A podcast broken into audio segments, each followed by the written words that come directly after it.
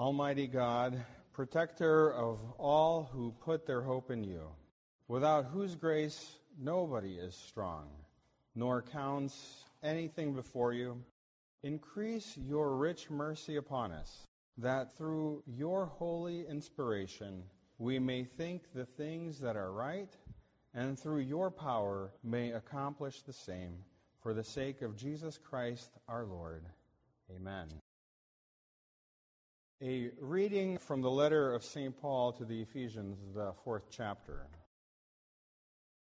You were taught, with regard to your former way of life, to put off your old self, which is being corrupted by its deceitful desires, to be made new in the attitude of your minds, and to put on the new self, created to be like God in true righteousness and holiness. Therefore, each of you must put off falsehood and speak truthfully to his neighbor, for we are all members of one body. In your anger, do not sin. Do not let the sun go down while you are still angry, and do not give the devil a foothold. He who has been stealing must steal no longer, but must work, doing something useful with his own hands, that he may have something to share with those in need. This is the word of the Lord. Thanks, Thanks be to God. God. Great, Great is the Lord, and greatly to be praised in the, in the city of our God. Walk about Zion, go around her, number her towers, consider well her ramparts, go through her citadels, that you may tell the next generation that this is God, our God, our God forever and ever. The Holy Gospel according to St. Matthew, the ninth chapter. Jesus stepped into a boat, crossed over, and came to his own town. Some men brought to him a paralytic lying on a mat.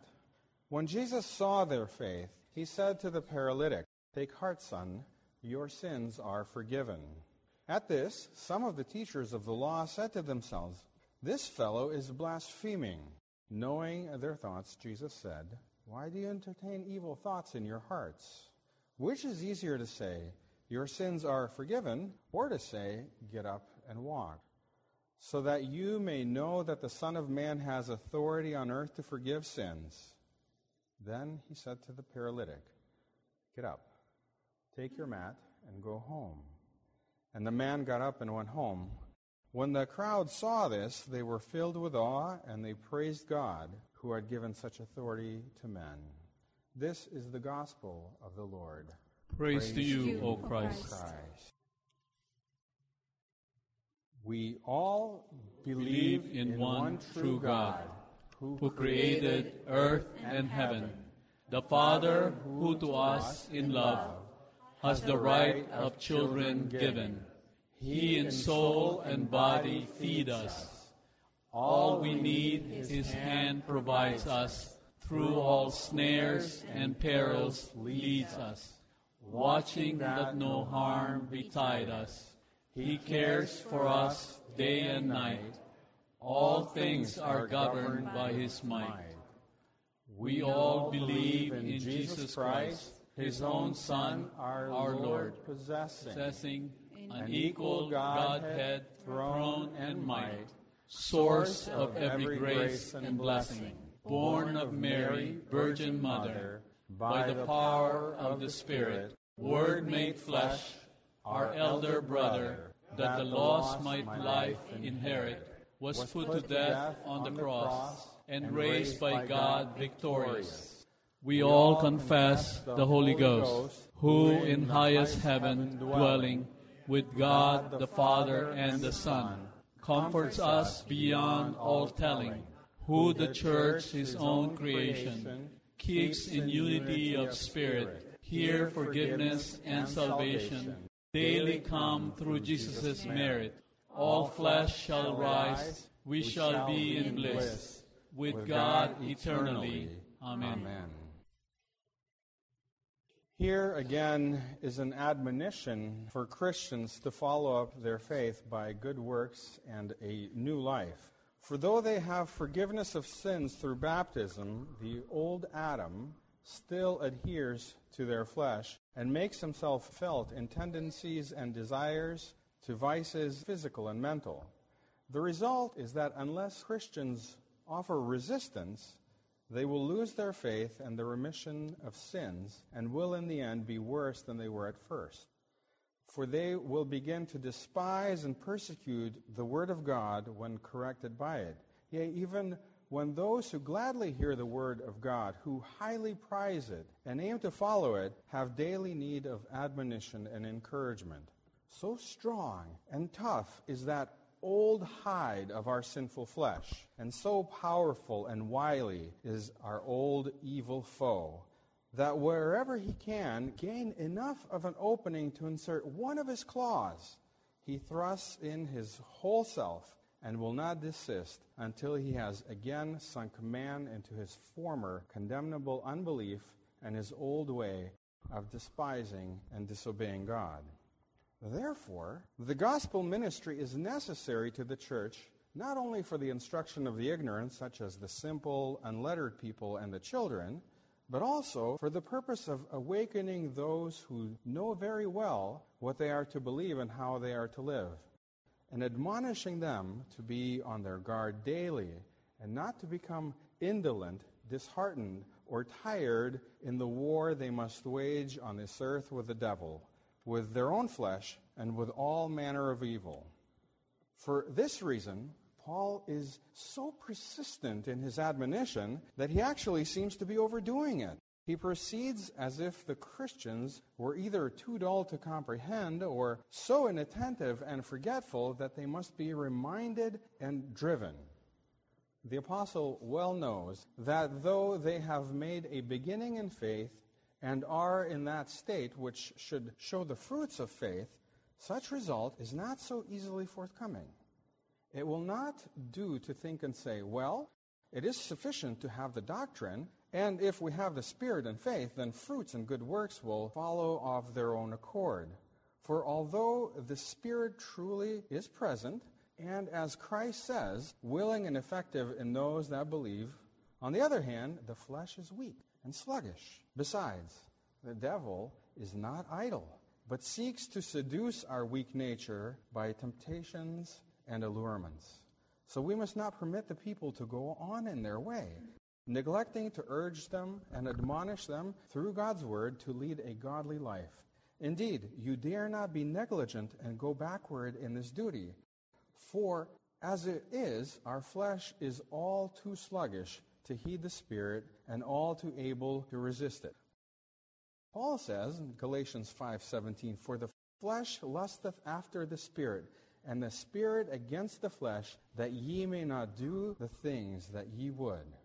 Therefore, God is constrained to do as a good and diligent householder or ruler, who having a slothful manservant or maidservant, or careless officers who otherwise are neither wicked nor faithless, will consider it sufficient once or twice to direct, but will constantly be supervising and directing. Nor have we as yet arrived at the point where our flesh and blood will joyfully and gladly abound in good works and obedience to God as the Spirit is inclined and faith directs. Even with their utmost efforts, the Spirit scarce can, compel our old man.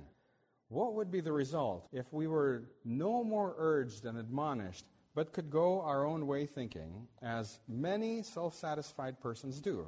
I am well acquainted with my duties, having learned them many years ago and having heard frequent explanations of them. Yeah, I have taught others. It might be that one year's intermission of preaching and admonition would place us below the level of the heathen. This exhortation in itself is simple and easy of comprehension. The apostle is but repeating his exhortations of other places on the fruits of faith or a godly walk, merely in different terms. Here he speaks of putting away the old man and putting on the new man, of being renewed in the spirit of your mind.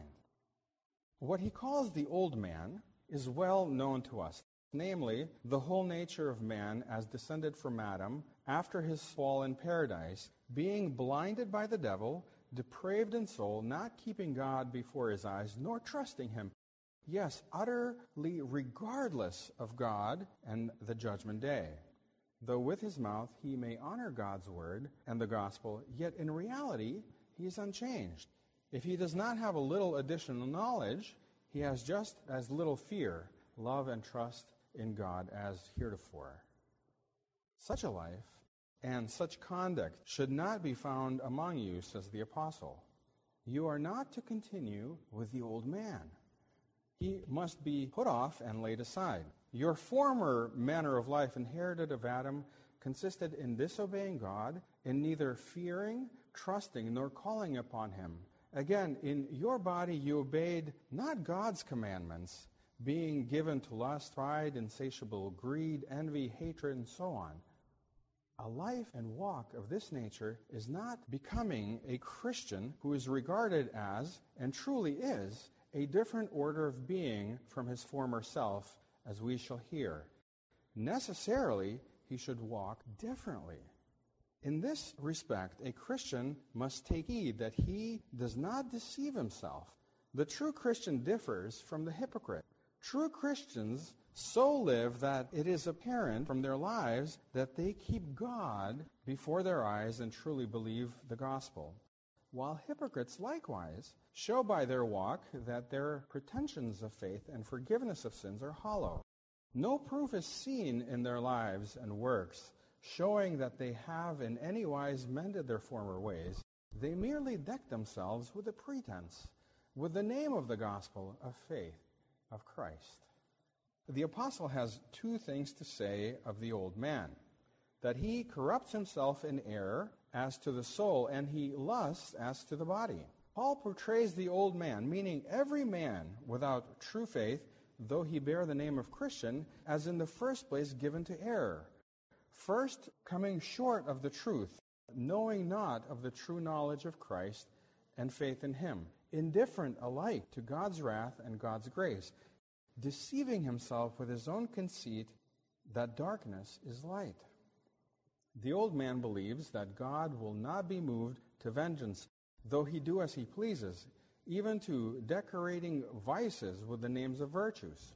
Haughtiness, greed, oppressing and tormenting the poor, wrath, envy, all this he would call preserving his dignity, exercising strict discipline, honestly and economically conducting his domestic affairs, caring for his wife and children, displaying Christian zeal and love of justice, and so on. In short, he proceeds in the perfectly empty delusion and self conceit that he is a Christian. Out of this error proceeds the other corruption, the lusts of the body, which are fruits of unbelief. Unbelief causes men to walk in sinful security and yield to all the appetites of their flesh. Such have no inclination toward what is good, nor do they aim to promote orderliness, honor, or virtue. They take desperate chances on their lives, wanting to live according to the lusts of their flesh, and yet not be reprimanded. This, says the apostle, is the old man's course and nature. He will do not but ruin himself. The longer continued, the greater his debasement. He draws down upon himself his own condemnation and penalty for body and soul. For in proportion as he becomes unbelieving and hard hearted, does he become haughty, hateful, and faithless, and eventually a perfect scoundrel and villain. This was your former manner of life, when as yet you were heathen and non Christians. Therefore, you must by all means put off the old man and cast him far from you. Otherwise, you cannot remain a Christian. For glorying in the grace of God and the forgiveness of sins is inconsistent with following sin, remaining in the former old unchristian life and walking in error and deceitful lusts. Having put away the old man, the apostle exhorts us further to put on the new man. That day by day we may grow as new creatures. This is effected by first being delivered from error, from the erroneous thoughts and ideas incident to our corrupt nature with its false conceptions of God, wherein we do not fear nor believe him, And then, from God's Word, receiving the right understanding of Him. When we rightly understand, we shall fear His wrath against sin and rely on His grace and true faith, believing that He will forgive our sins for Christ's sake and will hear our prayer for strength and assistance to withstand and conquer and continually grow in faith. This change Paul calls being renewed in the spirit of your mind. That is, constantly growing and becoming established in that true conception and clear knowledge of Christ begun in us in opposition to error and idle vaporings. He who is thus received, says the apostle, is a man that after God hath been created in righteousness and holiness of truth. In the old man there is not but error, by means of which the devil leads to destruction. But the new man has the Spirit and the truth, by which the heart is illumined unto righteousness and holiness, wherein man follows the guidance of God's word and feels a desire for a godly walk and good life, just as, on the other hand, the desire and love for sin and wickedness is a product of error.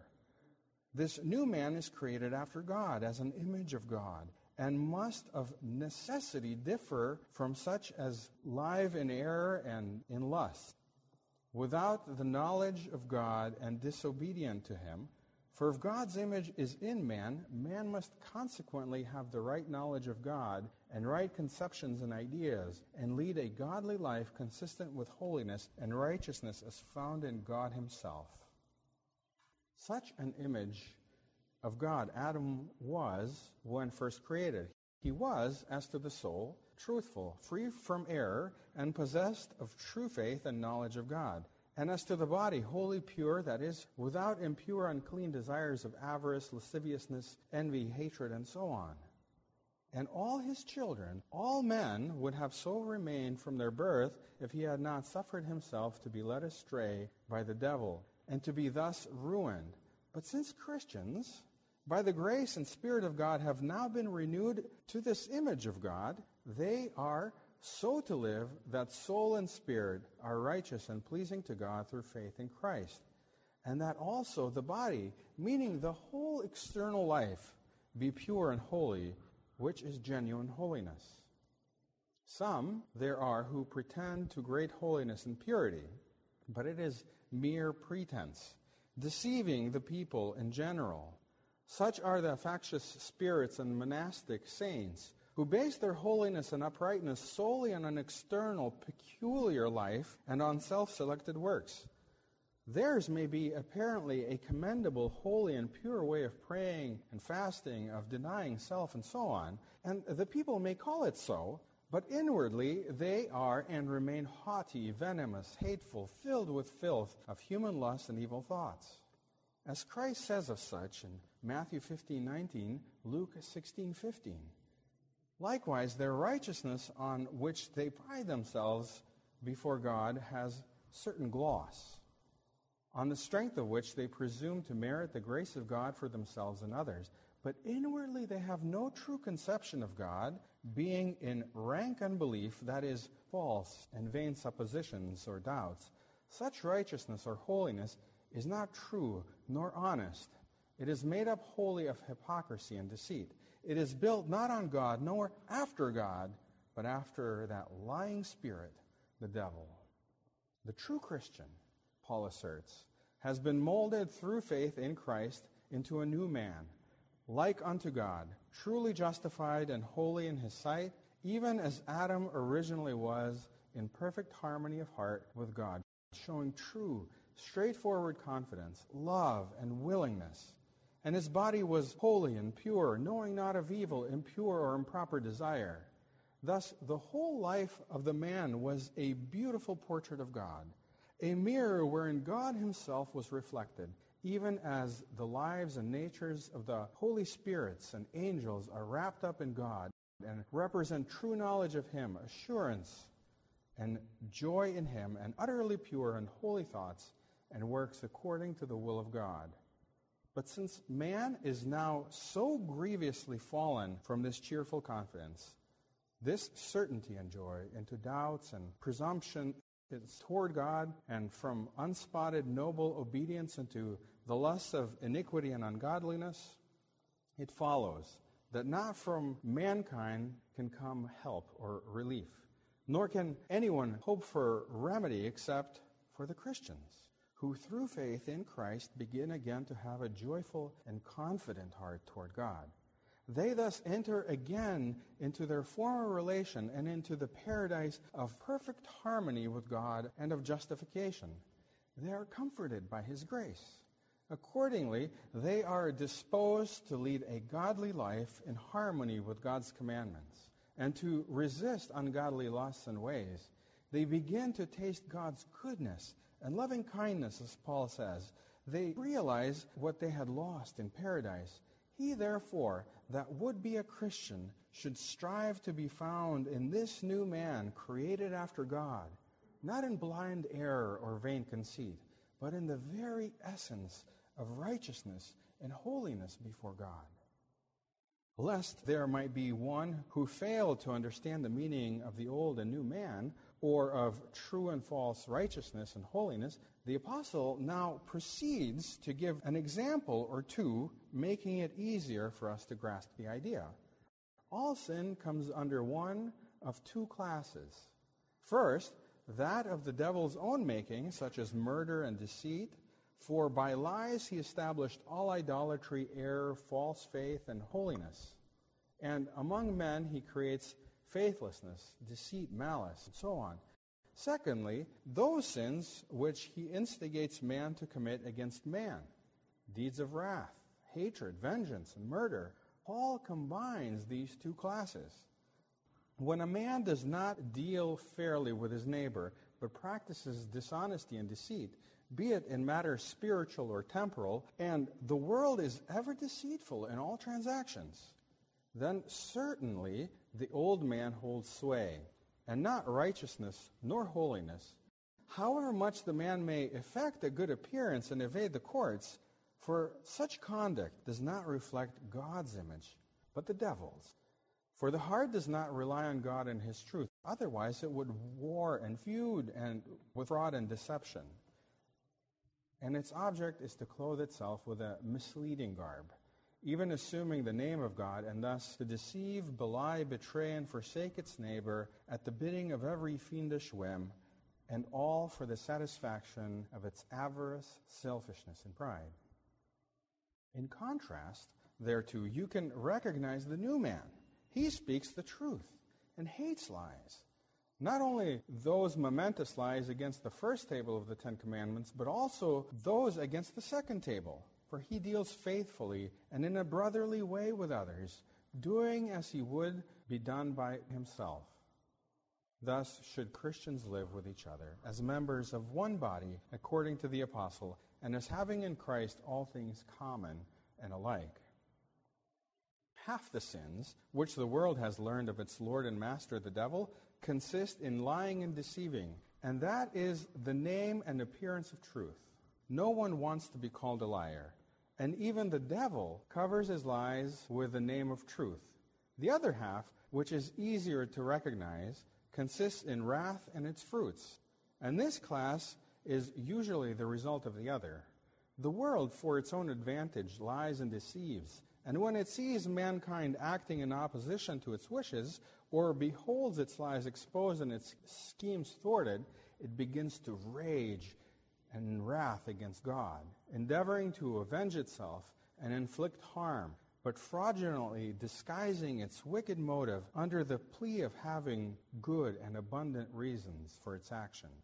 Therefore, Paul admonishes Christians as new creatures to guard against the vice of wrath, adducing the fourth verse of the fourth psalm Stand in awe and sin not. The repetition of this passage sounds in Paul's rendering as if permission to be angry were given. He says, Be angry, but sin not. But Paul is taking into consideration the way of the world. Men are tempted and moved to anger. There are no clean records. Under sudden provocation, the heart swells with ire. While the devil busily fans the flame, for he is ever alert to stamp upon his seal and image and make us like unto him, either through error and false doctrine, or through wrath and murder in conflict with love and patience.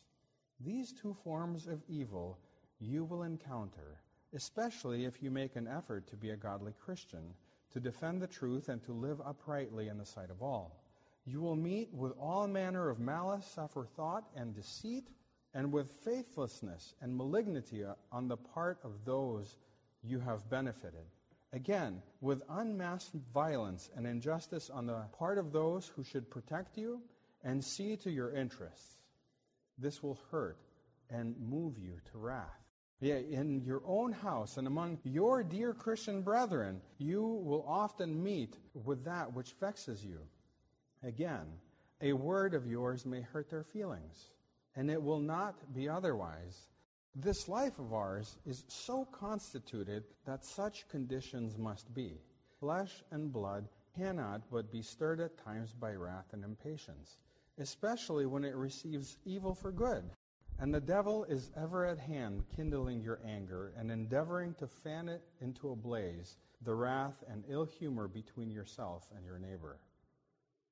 But right here, says the apostle, you should beware and not sin, not give rein, nor yield to the impulse and promptings of wrath, that you may indeed be moved, the apostle would say. I well know, and you may fancy to have the best of reasons for exhibiting anger and vengeance, but beware of doing what your wrath would have you do.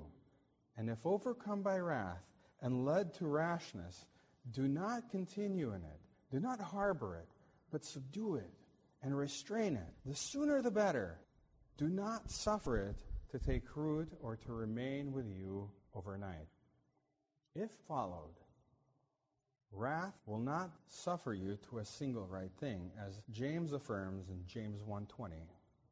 It causes man to fall and sin against God and his neighbor even as the heathen have seen that wrath gets the better of reason and is never the source of good counsel. In line with this, we read that St. Ambrose reproved the Emperor Theodosius for having, while enraged, caused the execution of many persons in Thessalonica, and that he succeeded in having the emperor issue a rescript to the effect that no one should be executed, even on his imperial order and command, until a full month had passed by, thus affording an opportunity to rescind the order if given in haste and wrath. Therefore, the psalm says, When wrath attacks and moves you, do not at once give it leave to do its will. Therein you would certainly commit sin. But go into your chamber, commune, and take counsel with yourself. Pray the Lord's Prayer Repeat some good passages from God's Word. Curb yourself and confide in God. He will of your rights. It is this the apostle has in mind when saying, Let not the sun go down on your wrath. A Christian must not entertain wrath. He should instantly quench and stifle it. It is the part of the new man to control anger, that the devil may not move him from his newfound faith and make him lose what he has received. If he yields to these instigations of the flesh, he thereby returns to the errors and condemnations in the old man and loses control of himself, following his own desires. Then he adorns a lie with the appearance of truth, claiming the right to be angry and take revenge, just as the world does when it asserts, this fellow has done me infinite violence and injustice. Am I to suffer it? I have a just cause, and shall not recline my head in ease until he is repaid. By such talk, it loses its case before both God and men. As the saying goes, he that strikes back has the most unjust cause. Both divine and human justice forbids that a man be judge in his own case. For this very reason, God has established governmental and judicial authority in his stead to punish transgressors, which, when properly administered, is not man's but God's judgment. He, therefore, that evades such a judgment invades the authority of God himself. He commits a double wrong and merits double condemnation.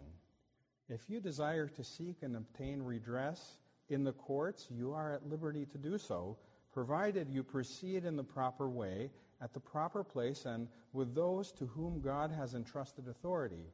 To these authorities you may appeal for redress. If you obtain it according to the law, well and good.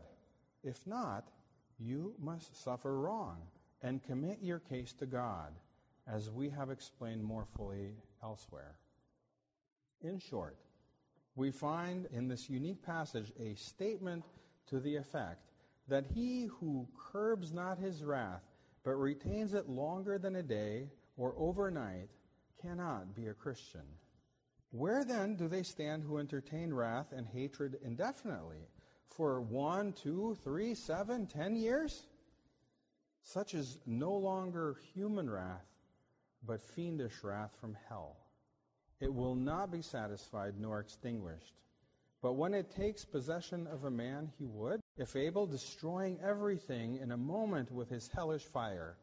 Even so, the archfiend is not satisfied with having cast the whole human race into sin and death, but will not rest content unless he can drag all human beings into eternal damnation.